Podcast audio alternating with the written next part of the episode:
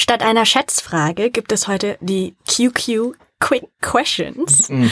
Und zwar würde ich gern im Uhrzeigersinn rumgehen und ihr dürft euch nur für eine Alternative entscheiden. Es geht im groben um, äh, Kontext äh, um den Umgang mit Studierenden. Du oder sie? Du. Business oder Casual? Casual. Good Cop oder Bad Cop? Good Cop. Neo oder Abstand? Abstand. Facebook? Ne. Instagram? Ne. LinkedIn? Na.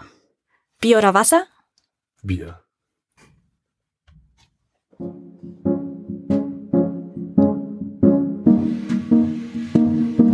Herzlich willkommen beim Podcast Desk Reject, dem Podcast über das Leben als PhD-Student und was wir so eigentlich den ganzen Tag machen.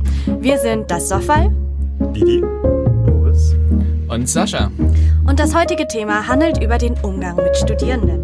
Vorm Loslegen, es wird geflucht. Okay, Umgang mit Studierenden. Also, um da ins Thema reinzustarten, würde ich direkt Boris dich fragen, was für ein Rollenverständnis hast du denn, wenn du dich und Studierende siehst? Ähm, das ist eine sehr interessante Frage. Ähm, da spielt so ein bisschen was rein, dass ich auch vorher schon ähm, Projekte geleitet hatte, hab und Mitarbeiterführung gemacht habe. Und ich habe häufig das Gefühl, dass ich da viel mit rausnehme und eher so diese pädagogische Rolle neu lernen muss. Mhm. Ähm, das heißt, manchmal fühle ich mich, weil wir auch viele Projekte machen mit Praxispartnern, auch Cases machen, habe ich manchmal so ein bisschen so ein Rollenverständnis von einem, von einem, ja, von jemandem, der, der eine andere Person führt, sagt so, versucht das, geh so und so da dran, äh, das sind deine nächsten Steps, wir sprechen dann und dann darüber. Und ich muss dieses, dieses pädagogische Verständnis erst noch so ein bisschen lernen. Also wie kann ich, wie kann ich bestimmte Informationen auch gezielt zurückhalten, um die Person selber dahin führen zu lassen oder diesen, diesen Weg gehen zu lassen? Und wo braucht sie quasi einen kleinen Input, ähm, anstatt jetzt einfach einer klaren Ansage, was zu tun ist? Um nochmal einen Schritt zurückzugehen, auch ähm, Sascha und Didi, also wir lehren alle richtig oder gibt es noch weitere Kontaktpunkte? Wo sind denn überhaupt die Kontaktpunkte, die wir als PhD-Studierende mit ähm, Studierenden haben? Ja. Lehre. Arbeiten betreuen. Mhm. Bachelorarbeiten betreuen. Das machst du Ähm, sehr viel, oder? Das mache ich sehr viel. Ähm, auf das möchte ich jetzt nicht eingehen. Und ja, sonst wahrscheinlich nur, ähm, wenn sie kommen, um sich persönlich zu beschweren.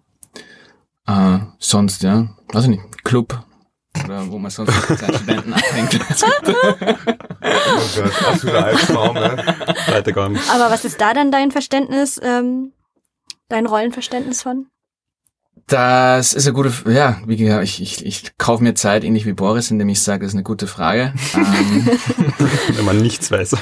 ich weiß nicht, ich sehe das wahrscheinlich ein bisschen, wie soll man sagen, lockerer. Also ich habe das nicht irgendwie so ein, so ein Hierarchiebewusstsein. Ähm, ich sehe, wir haben das auch in unserer Lehre, so dieses, dieses Coaching eher als Professor.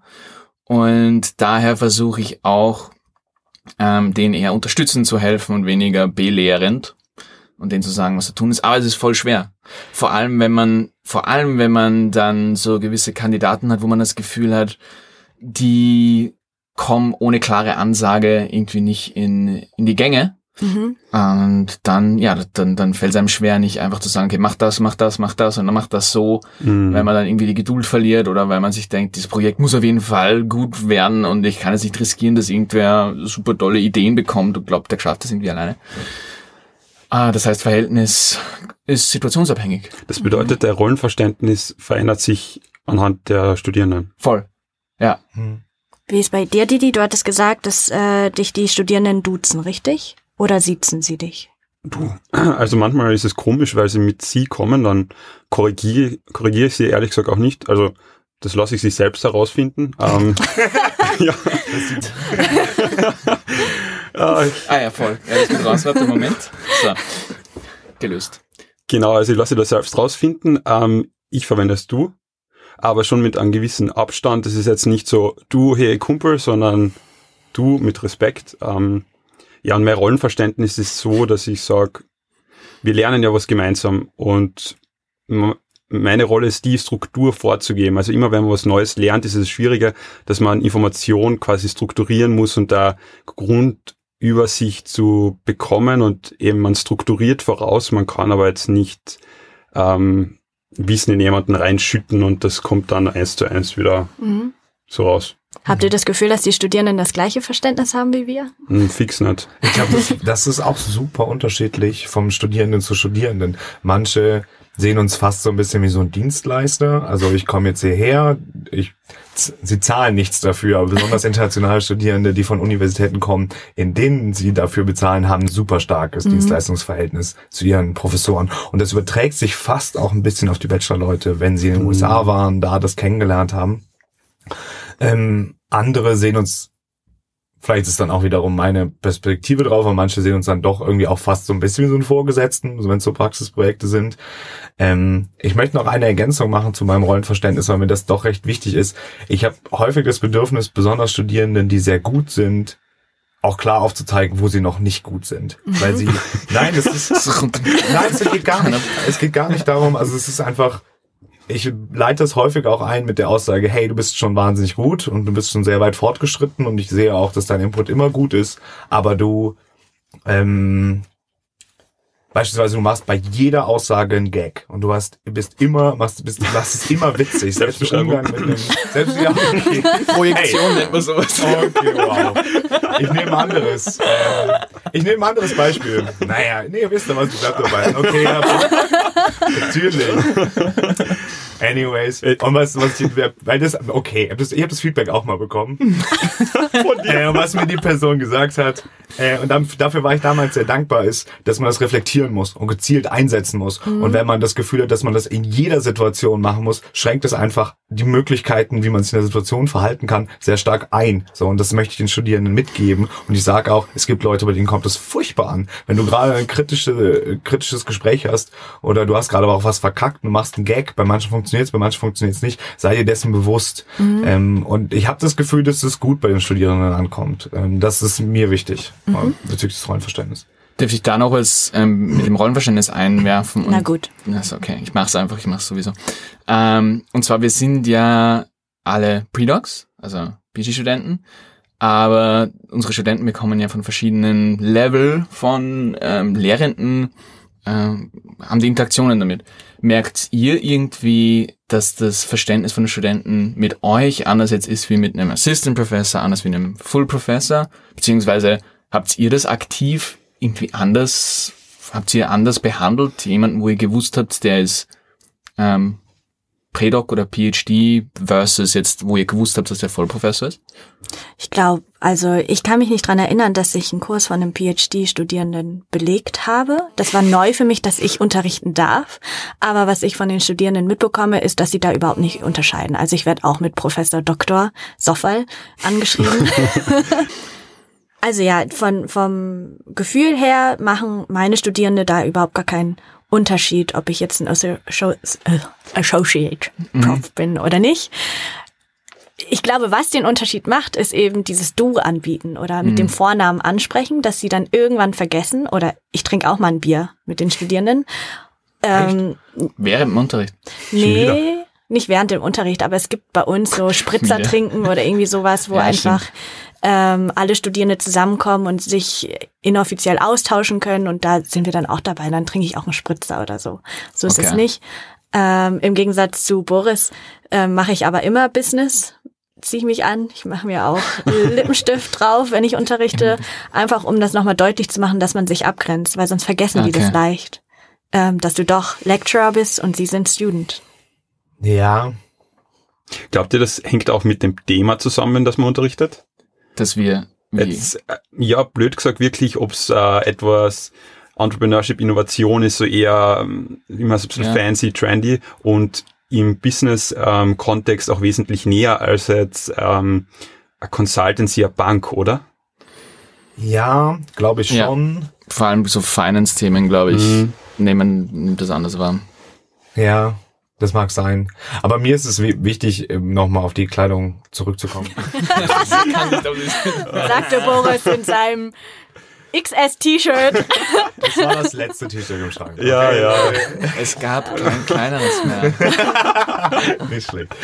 Anyways, ähm, ich gl- glaube, mir ist es wichtig, dass ich mich in, in dem Moment wohlfühle. Und es würde für mich, also ich habe ja auch Anzug in meinem Leben getragen und es passt für diesen Kontext, in Ja. dem ich das getragen habe. Es würde jetzt sehr schick vor die Studierenden zu, zu treten und mit denen Cases zu machen, also einfach nur eine, eine Vorlesung, würde sich für mich albern anfühlen. Ich finde, es passt nicht für den Kontext. Das heißt, Ja. ich fühle mich nicht wohl und ziehe dann lieber das an, was mit dem ich mich halt wohlfühle. Ein extrem lächerlich enges T-Shirt. Halt ein normales Hemd und eine Jeans. Okay, sehr schick Okay. heißt bei mir einfach die sauberen Sneakers und nicht die seit sechs Jahren abgelaufen. Okay, ja, fair enough. Ja, aber gab es denn mal bei euch Situationen, die euch unangenehm waren oder wo es Missverständnisse gab oder irgendwelche Anekdoten? Ähm, ich habe meine Studierenden auf einer Hausparty getroffen. Ich habe meine Studierende mit nach Hause genommen. Wow, Grenzüberschreitung. Nein, das, Na, äh, okay, du wird hast auch nicht- eine, das, das war passieren. absolute Horrorvorstellung. Ich habe jedes Mal so eine gewisse, ich bin nicht Bist du oft, nicht in einer sehr festen Beziehung? nein, nicht deswegen, nicht, Ach nicht das mit nach Hause nehmen. Okay. Ähm, sondern ich bin ja nicht oft feiern, aber jedes Mal, wenn ich bin, habe ich so immer so das gewisse, so eine Grundangst, dass dann auf einmal irgendwer vor mir steht, während ich total, also nicht besoffen bin und dann so, ah, ich war heute Morgen bei dir in der Vorlesung, irgend so ein Scheiß, sondern ich keine Ahnung, wie ich mit der Situation umgehen soll. Ja, wie geht ihr denn um mit dem Druck, Ja. jetzt wo ihr eine Was- was öffentliche gemacht? Person seid? Ähm, es war noch recht früh bei der Party und wir haben uns kurz unterhalten, auch nett unterhalten. Ähm, und danach hat sich jeder den Rest der Party in einer anderen Teil der Party, in einer anderen Ecke. Also wir haben danach auch nicht mehr weiter mitten in, miteinander interagiert. Und ich glaube, es war dann auch in Ordnung. Ich meine, es ist ja vollkommen klar, dass wir junge Menschen sind, auch ein Leben außerhalb der Universität pflegen. Wo man ja früher bei Lehrern immer so dachte, nach dem Unterricht werden die wieder in den Schrank eingesperrt und morgens wieder rausgeholt. Ist ja bei uns irgendwie, glaube ich, schon klar, dass wir Ja. schon noch existieren außerhalb dieses Kontextes. Ja, ich hatte jetzt vor kurzem ein Erlebnis, was eventuell ziemlich unangenehm für mich werden hätte können, weil ich habe, ich muss das jetzt so formulieren, dass das relativ ähm, nicht gleich rauskommt, wer es ist, sondern ich habe einen Kampfsport-Usi-Kurs gemacht. Und Ich habe eine Studentin ich, verprügelt. nee, umgekehrt, nee, und dann habe ich, dann war da so ein, dann war da so wer, dann habe ich gesagt, so, ja, haben wir uns kennengelernt, ja, als Bachelorstudent, ich nicht. Und dann gesagt so, ja, ha, hast du Spezialisierung? Und er so, nee, ja, wie wär's denn mit der, wo wir unterrichten? Und so, ja, guck das sich mal an, ha. Semester vergangen ist er nicht mehr gekommen. Dann hatten wir unseren Empfangstag und dann stelle ich so unseren Kurs vor und dann sehe ich, merke ich diesen Typen und komme ich drauf so, Alter, mit dem hatte ich den Kampfsportkurs und dann dachte ich mir, wäre das super weird gewesen, wenn wir dann über das ganze Semester irgendwie zusammen im Kurs gewesen wären, weil da ist halt auch Sparring dabei.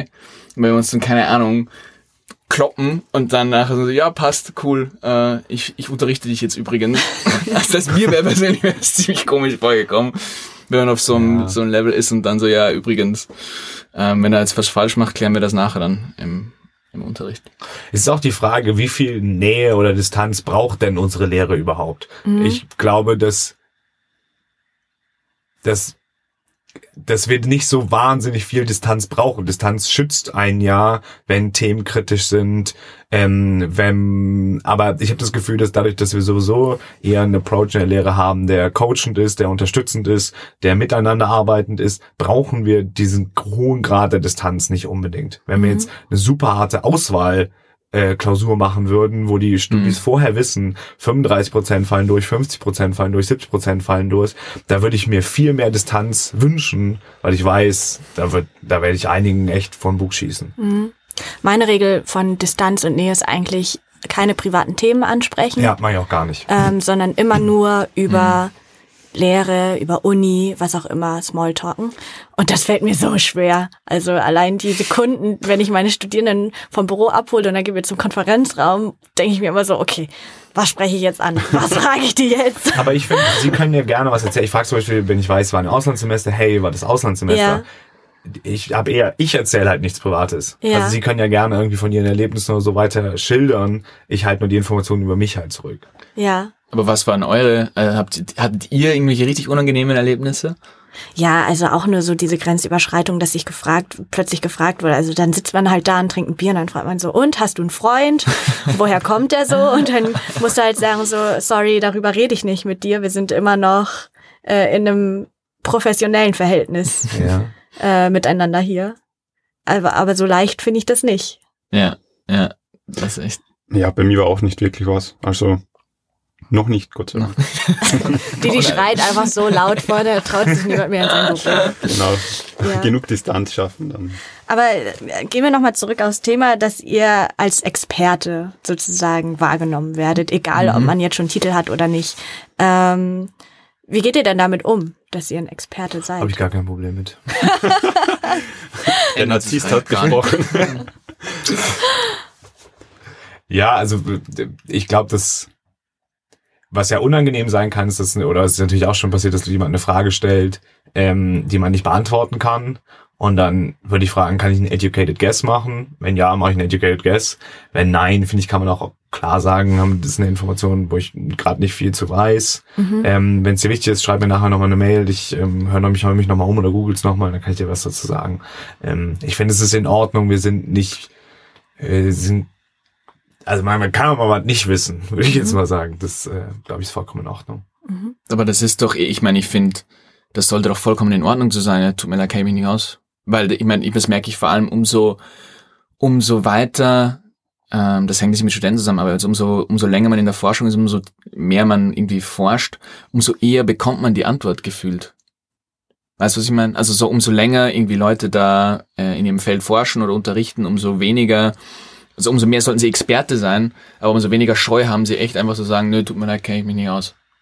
Und wir, die eigentlich null Experten sind und immer Angst haben, dass uns da wer herausfindet, haben extrem, extreme Bedürfnis, irgendwie alle, auf alles eine Antwort zu haben. Ähm, wohingegen wir eigentlich erst recht die sein sollten, die sagen müssten, hey, da traue ich mir echt nichts dazu sagen, weil da kenne ich mich noch nicht aus. Ich weiß es nicht. Ich, ähm, wenn ich Stud Studierender oder als ich noch Student war und ich stelle eine Frage und der, das passt aus meiner Studierendensicht zu dem Feld und dann kommt so eine Antwort, die sehr ausweichend ist oder ja, pff, keine Ahnung.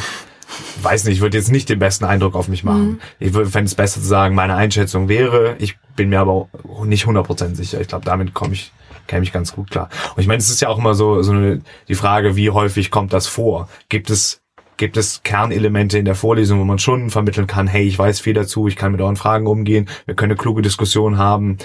Und dann gibt's aber dann, keine Ahnung, 15 Prozent fällt dann eben raus. Das ist ja okay. Wenn sich das dann häuft, sollte man vielleicht nochmal ein Lehrbuch lesen, bevor man das nächste Mal Ja, man sollte, man sollte halt nicht seine eigene Autorität untergraben, oder? Ich finde, Ja. es ist gut zu sagen, okay, ich kenne mich, ähm, ich werde gewisse Sachen nicht wissen, Ja. aber wenn man sich dann so hinstellt, als wenn man nichts weiß, dann hat man halt einen Fehler gemacht. Weil Ich bin ja komplett reingerutscht. ich muss sagen, ich, hole mir jetzt was zum Trinken und dann bekommt ihr mal ein Assignment. Da ist ein Buch, Genau, setze mich da hinten hin. Strategy for Dummies. Wenn du wirklich vor der Klasse nachliest. Ähm, Aber Nein. Ich sagen. Didi, wie bist du am Anfang damit umgegangen? Weil du bist ja ähnlich wie ich äh, fachfremd eigentlich. Also wir beide unterrichten etwas, was wir selber Ja. im Studium eigentlich, Ich- also zumindest ich, nie hatte. Ja, voll. Ich glaube, man steigert sich mehr in den Lehrinhalt rein, in die Folien, die man hat, Ja. die quasi von der Professorin schon einmal, ähm, also wo das okay dafür vorhanden ist, oder vom Professor. Und ja, aber pff, ja, das ist halt so, wie der Sascha beschrieben hat, immer die Angst, dass man aufgeplattelt wird. Aber pff, Auf, ja, Aufgepasst. geplattelt. aufgeplattelt. Ja, Aufgedeckt. sorry, ich habe es akustisch nicht verstanden. ja, genau. Ist geil, wenn man es nicht versteht, dass man, wenn man es lauter sagt. Das ist dann aufgeplattelt. Ja, das ist Teil vom Let's Check Podcast, so österreichisch, deutsch, deutsch, deutsch. Das ist vollkommen very international. Episode 324. Very international, Österreich, Deutsch, Deutsch, Österreich. Das war der Gag, du hast ihn gefunden. Behalten ihn für den Rest der Folge. Ich habe gedacht, Jetzt das ist so gut verpackt. Ja. oh nein, das wollte ich nicht. Aber Nein. ich finde, es ist schon mit der Zeit geht irgendwie die Angst da einigermaßen verloren, dass man da aufgeplattelt wird. Irgendwie Will ich noch diese, nie mögen, ja? diese äh, Scheißegaligkeit. Mhm. Ja, voll. Ich meine, man kriegt halt mehr Selbstvertrauen, oder? Je öfter man es macht. Also ich gehe auch ganz offen damit um und sag so, okay Leute, ich habe äh, in vielen Bereichen mehr Erfahrung als ihr, vor allen Dingen Projektmanagement und Struktur geben, das was dein Rollenverständnis auch ist und ähm, ich kenne mich mit dem Stoff auch aus und ich habe auch die Erfahrung aus den letzten Semestern, kann ich jetzt endlich sagen, wo ich jetzt einige Semester schon gelehrt habe. Ähm, aber so bei bestimmten Sachen Finanzplan aufstellen. Ich kann euch die Grundlagen geben, ich kann euch zeigen, wie Excel funktioniert und all solche Sachen. Aber wenn ihr da jetzt wirklich ein Deep Dive rein wollt, kann ich euch helfen, wo ihr als nächstes hin müsst. Also so die Next Steps. Aber ich glaube schon, dass die Rolle des Coaches eigentlich eine sehr schöne Beschreibung ist von dem, was wir sind. Wir helfen Leuten, sich weiterzuentwickeln. Aber das muss nicht sein, dass wir das Wissen in sie hineinkippen. Vor allem, was ist denn das Schlimmste, was passieren kann, wenn man auf, also wenn einer, wenn man auf eine Frage eine Antwort hat oder wenn man was Falsches sagt? Eigentlich- Also was, wo, wo wo kommt die Angst her? Was kann denn passieren? Ja, großartig wäre ja auch, wenn jemand sagt, ist falsch. Ja. Weil dann weißt wenigstens, dass sie nicht schlafen. naja, jetzt so, oder? Also wenn jemand sagt, Stimmt, okay, das ist ziemlich zart, wenn das passiert. ja, wenn jemand aufzeigt und so quasi oder halt sagt, ja, boah, das glaube ich jetzt aber nicht, ich habe das gelesen oder der hat das gesagt und dann weißt wenigstens, sie sind dabei und dann kann man eine Diskussion starten, warum das so sein könnte. Aber ich glaube, da haben wir auch einen extremen Vorteil bei uns, weil wir halt relativ wenig absolute Sachen lernen. Also da kann man echt Ja, noch ja, einen im Grund halt- und Boden diskutieren, wo man sagt, naja gut, aber der sagt das nicht. Wenn man jetzt irgendwie Physik oder Mathe Ja. unterrichten würde, könnte man nicht sagen, naja gut, so zwei plus zwei kann man auch anders interpretieren. und das können wir aber fast immer bringen, wenn wir, wenn wir Ja, das stimmt schon. Ja. Ja. Also ich hätte echt, ich glaube, ich hätte mega Schiss, wenn ich jetzt irgendwie Quantitative Research Methods unterrichten müsste. Dass ich da irgendwo einen Fehler einbauen würde. Und weil, wenn man dann einen macht, kommt der nächste, kommt der nächste. Das merke ich halt auch bei Leuten, die das nicht so Ja. gut unterrichten können. Die, wenn sobald man anfängt, ein Fehler darauf hingewiesen wird, dann So kommen es meistens nacheinander und dann verliert man irgendwie den Faden. Aber da kommt es ja auch wieder auf deine Einstellungen drauf an. Also wenn die Studierende sind die ja eigentlich auch gut, äh, wie heißt das? Sie wollen dir ja nichts gut Böses gesinnt. eigentlich. Gut gesinnt, danke. Mhm. Wortschatz, Boris. ähm, Das nenne ich meine Freunde. Wortschatz. Was hast du für Freunde?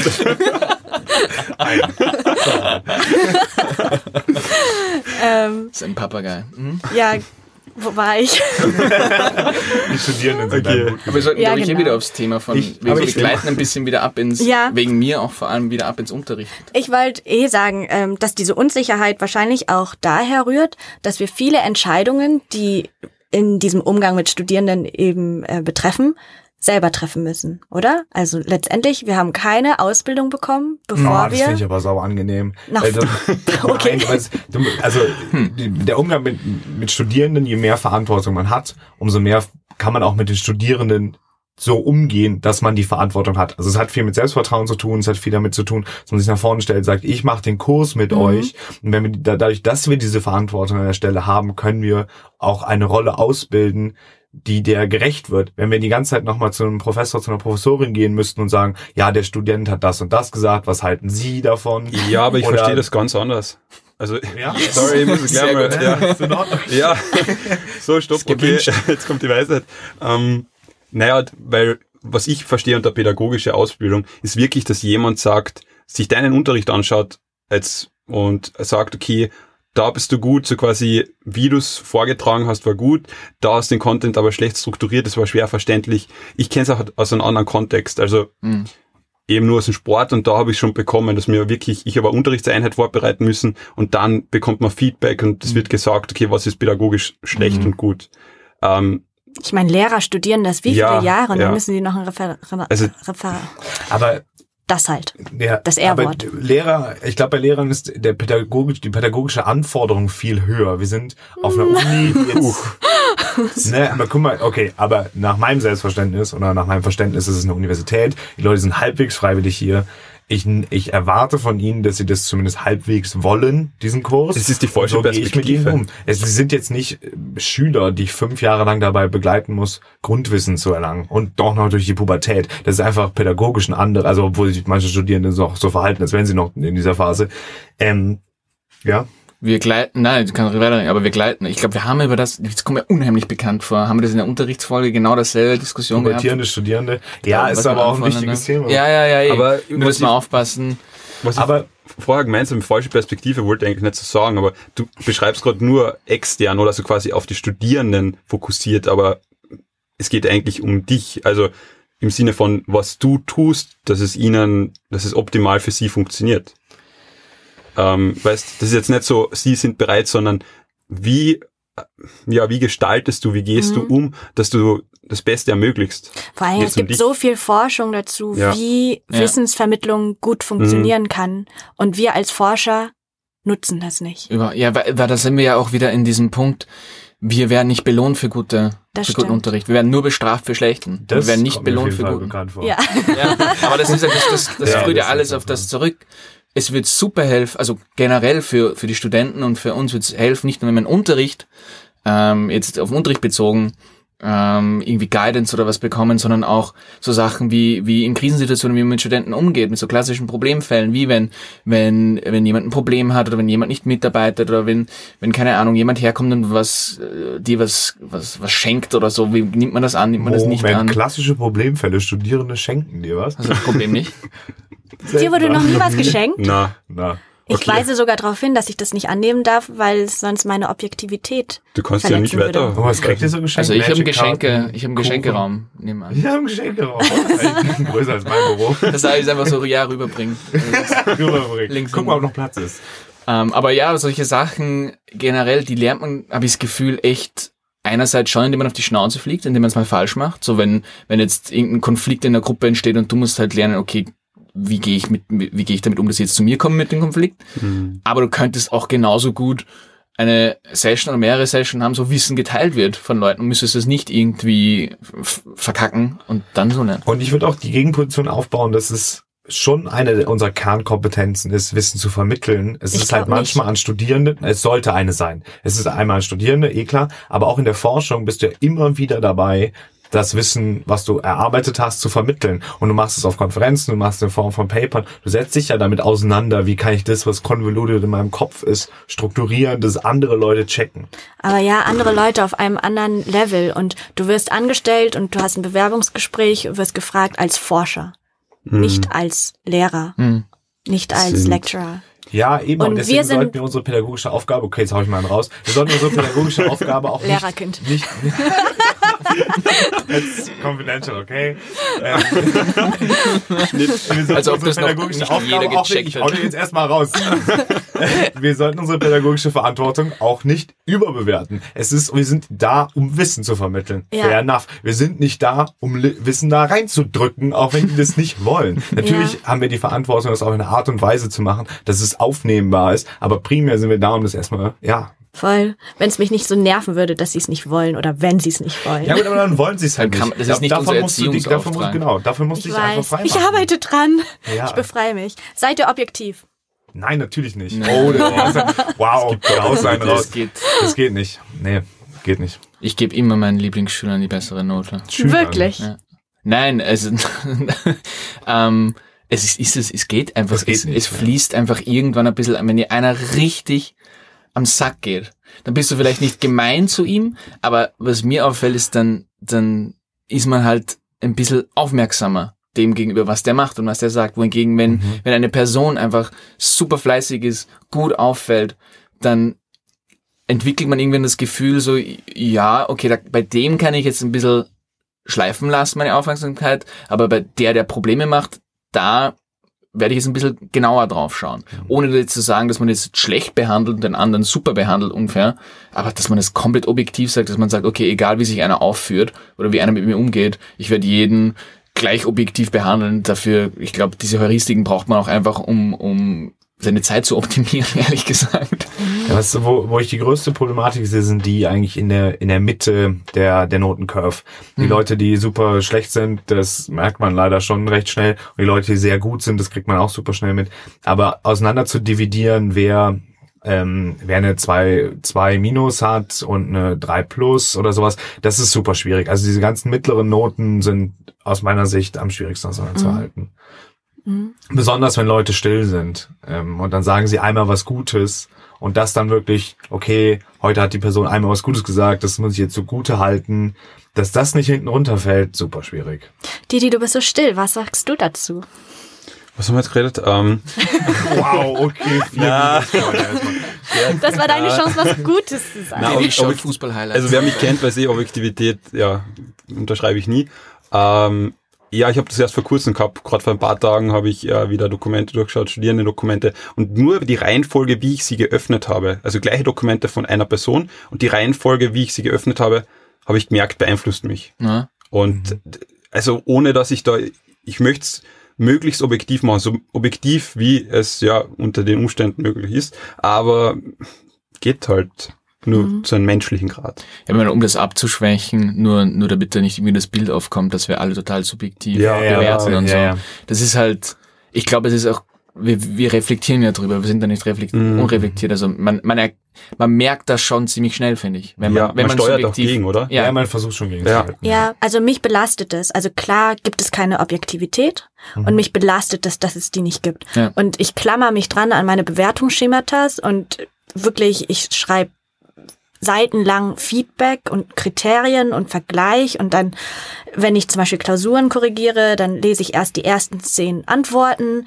dann lese ich nochmal von vorne alles und dann äh, tausche ich, also ich habe super viele Mechanismen entwickelt, um dieser Objektivität so nah wie möglich zu kommen, habe immer noch Angst, dass dieses letzte Fünkchen Subjektivität dann halt in der Notendiskussion oder bei der Einsicht dann halt zum Thema kommt. Ja, aber das ist ja, ich glaube, das ist ja auch das Problem eben jetzt, wo wir über Umgang mit Studenten reden, dass wir halt, ich glaube, relativ viel Umgang mit Studenten haben und dann, wie, wie macht, wie, wie bleibt man denn noch objektiv? Ohne dass die Bewertung, jetzt, wenn wir jetzt nur über die Bewertung reden, ich, objektiv kann man auch sein, indem man mit den Studenten immer gleich umgeht. Ähm, aber ja, das, äh, im, Bewertungsumfeld geht's halt, glaube ich, echt nur, wenn man so standardisierte Tests hat. Und so im Umgang mit Studenten, ich meine, kann wer von uns verlangen, dass wir komplett objektiv mit jedem Studenten in unseren Interaktionen wie ein Roboter umgehen? Wie glaubst du, ist die Lernkurve? Also wenn wir jetzt so PhD dann vorwärts plotten auf die nächsten Stufen, wenn ihr jetzt andere beobachtet, die jetzt Postdoc sind oder weiter, ähm, glaubt ihr, es ist eher, dass man schon stärkere Kategorien entwickelt, viel schneller einkategorisiert, sagt, es ist die Person, die Person, oder Ich glaube, dass die Heuristiken viel stärker werden und dass es dann immer schwerer wird, das abzubauen. Wir sind noch in einer Phase, wo wir, glaube ich, viel lernen.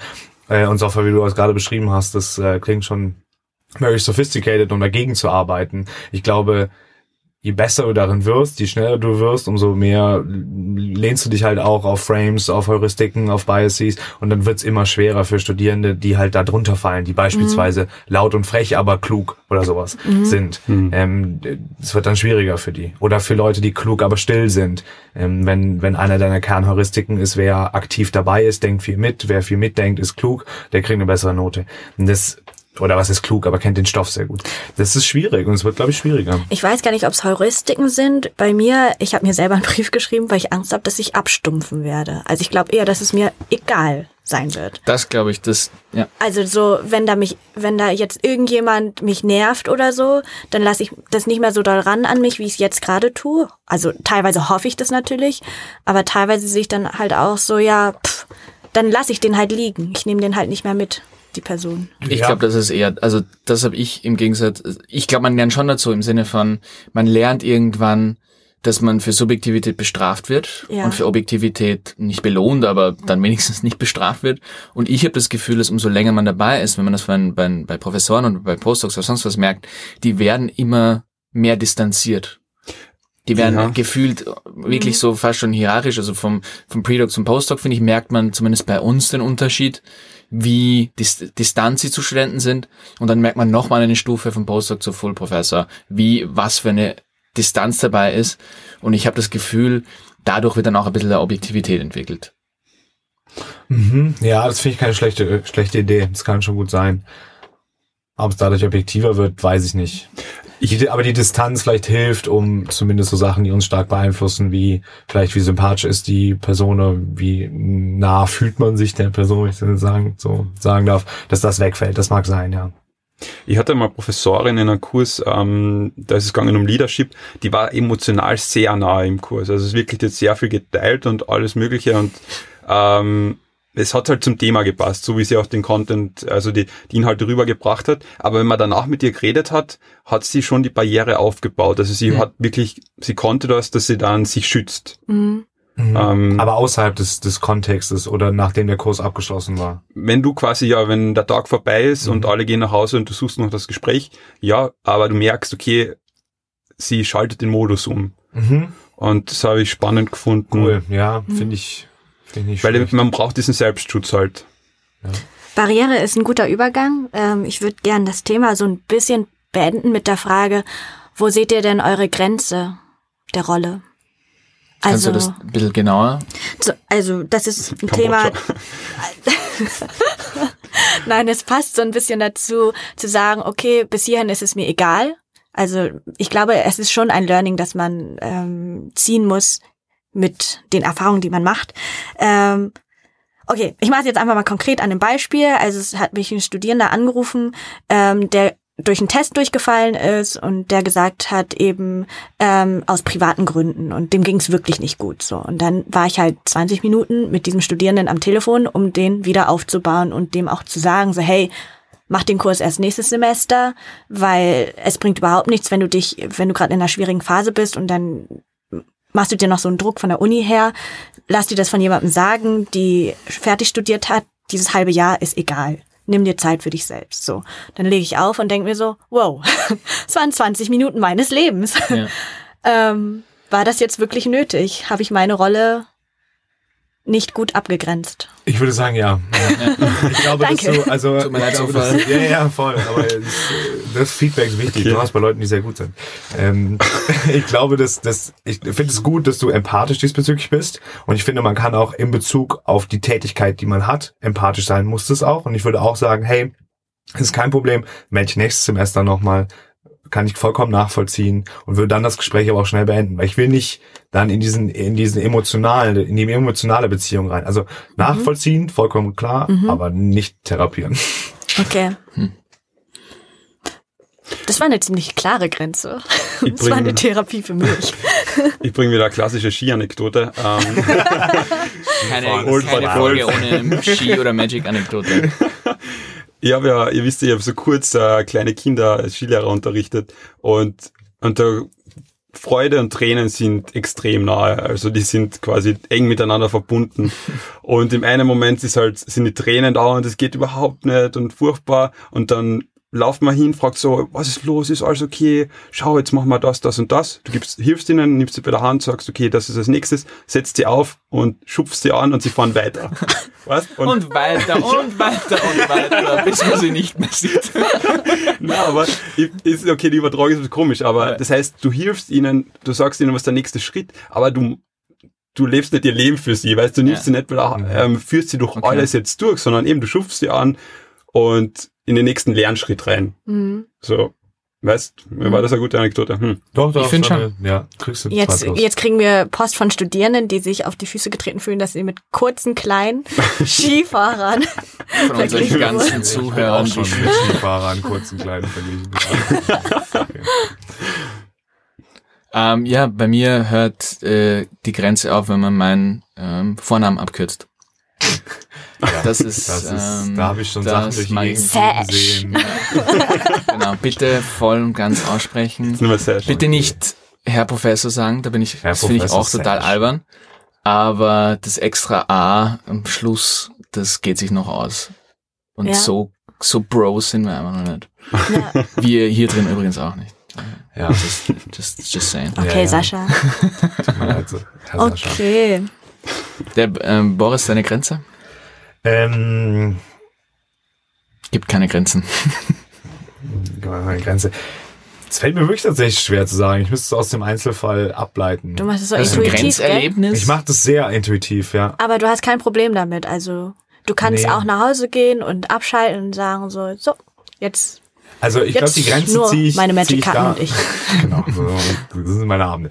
Ähm, ich glaube, glaub, die Grenze ist da, wenn ich das Gefühl habe, ich muss jetzt zu viel Verantwortung für diese Person übernehmen. Ja. Das Gefühl habe, es überschreitet da. Ich mache nicht sofort die Hände hoch und sage, das ist dein Problem. Aber wenn ich das Gefühl habe, dass die Person zu viel Verantwortung auf mich überträgt, dann ziehe ich, glaube ich, irgendwann die Grenze. Ja. Ähm, aber ich versuche zum Beispiel schon sehr authentisch mit den Studierenden zu sein, mache auch Scherze mit denen, ähm, ist auch schon mal lustig. Die eine Grenze ist, dass ich mein Privatleben nicht teile.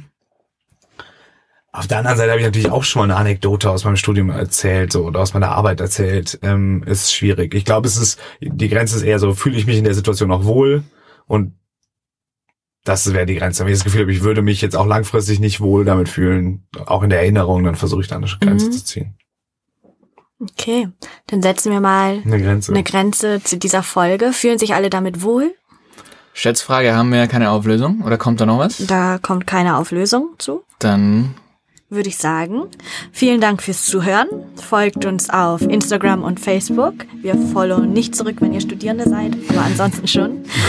wenn euch der Podcast gefällt, abonniert uns auf Apple Podcasts, Spotify, Overcast und überall im Universum, wo ihr uns findet. So lange dauert ungefähr eine nette Bewertung. Viele Sterne für unseren Podcast auf Apple Podcasts und Podchaser. Podchaser, ich habe heute ein Wortproblem. Schreibt uns eine nette Bewertung bitte. Oh, das war leicht abgelesen, weil es abgelesen war. Also die Bewertung hilft dabei, unseren Podcast zu finden.